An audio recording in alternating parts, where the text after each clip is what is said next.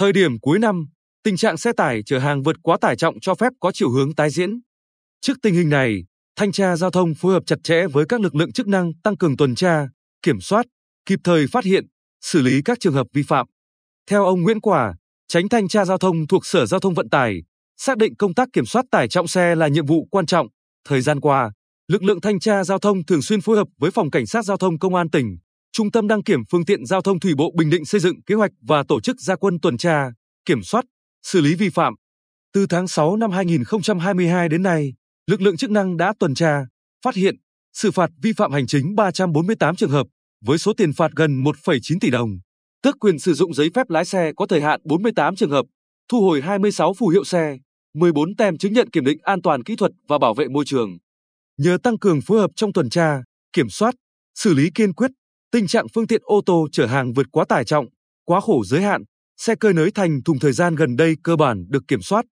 Thượng tá Ngô Đức Hoài, Phó trưởng phòng cảnh sát giao thông công an tỉnh, đánh giá tình trạng cơi nới thành thùng, chở hàng hóa vượt quá tải trọng trên các tuyến giao thông của tỉnh đã giảm đáng kể so với trước đây.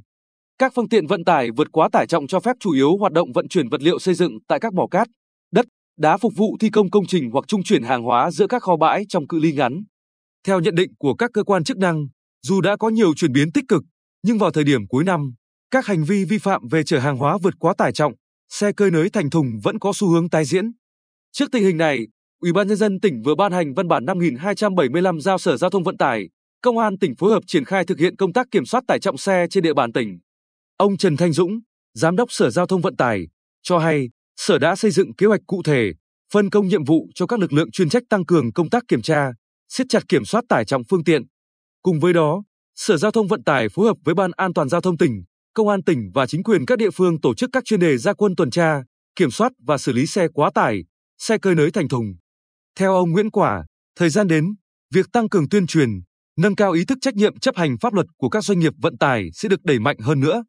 Cùng với đó, thanh tra giao thông tiếp tục đưa các trạm kiểm tra tải trọng xe lưu động vào hoạt động, đồng thời sử dụng 3 bộ cân sách tay để thực hiện kiểm soát tải trọng xe trên địa bàn toàn tỉnh. Phối hợp chặt chẽ với lực lượng cảnh sát giao thông, các ngành liên quan kiểm tra tại các đầu mối nguồn hàng như các cảng biển, khu công nghiệp, mỏ vật liệu xây dựng yêu cầu các doanh nghiệp, tài xế thực hiện việc vận chuyển hàng hóa đúng tải trọng cho phép. Ngoài ra, thanh tra giao thông phối hợp cùng các ban quản lý dự án, chủ đầu tư có biện pháp xử lý nghiêm các nhà thầu sử dụng xe cơi nới thành thùng, xe chở vật tư, vật liệu xây dựng quá tải trọng cho phép phục vụ thi công các dự án công trình trọng điểm.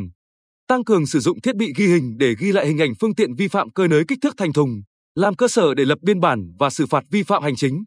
Tổng hợp các xe có kích thước thùng hàng vượt quá quy định gửi về Cục Đăng kiểm Việt Nam để xử lý theo quy định.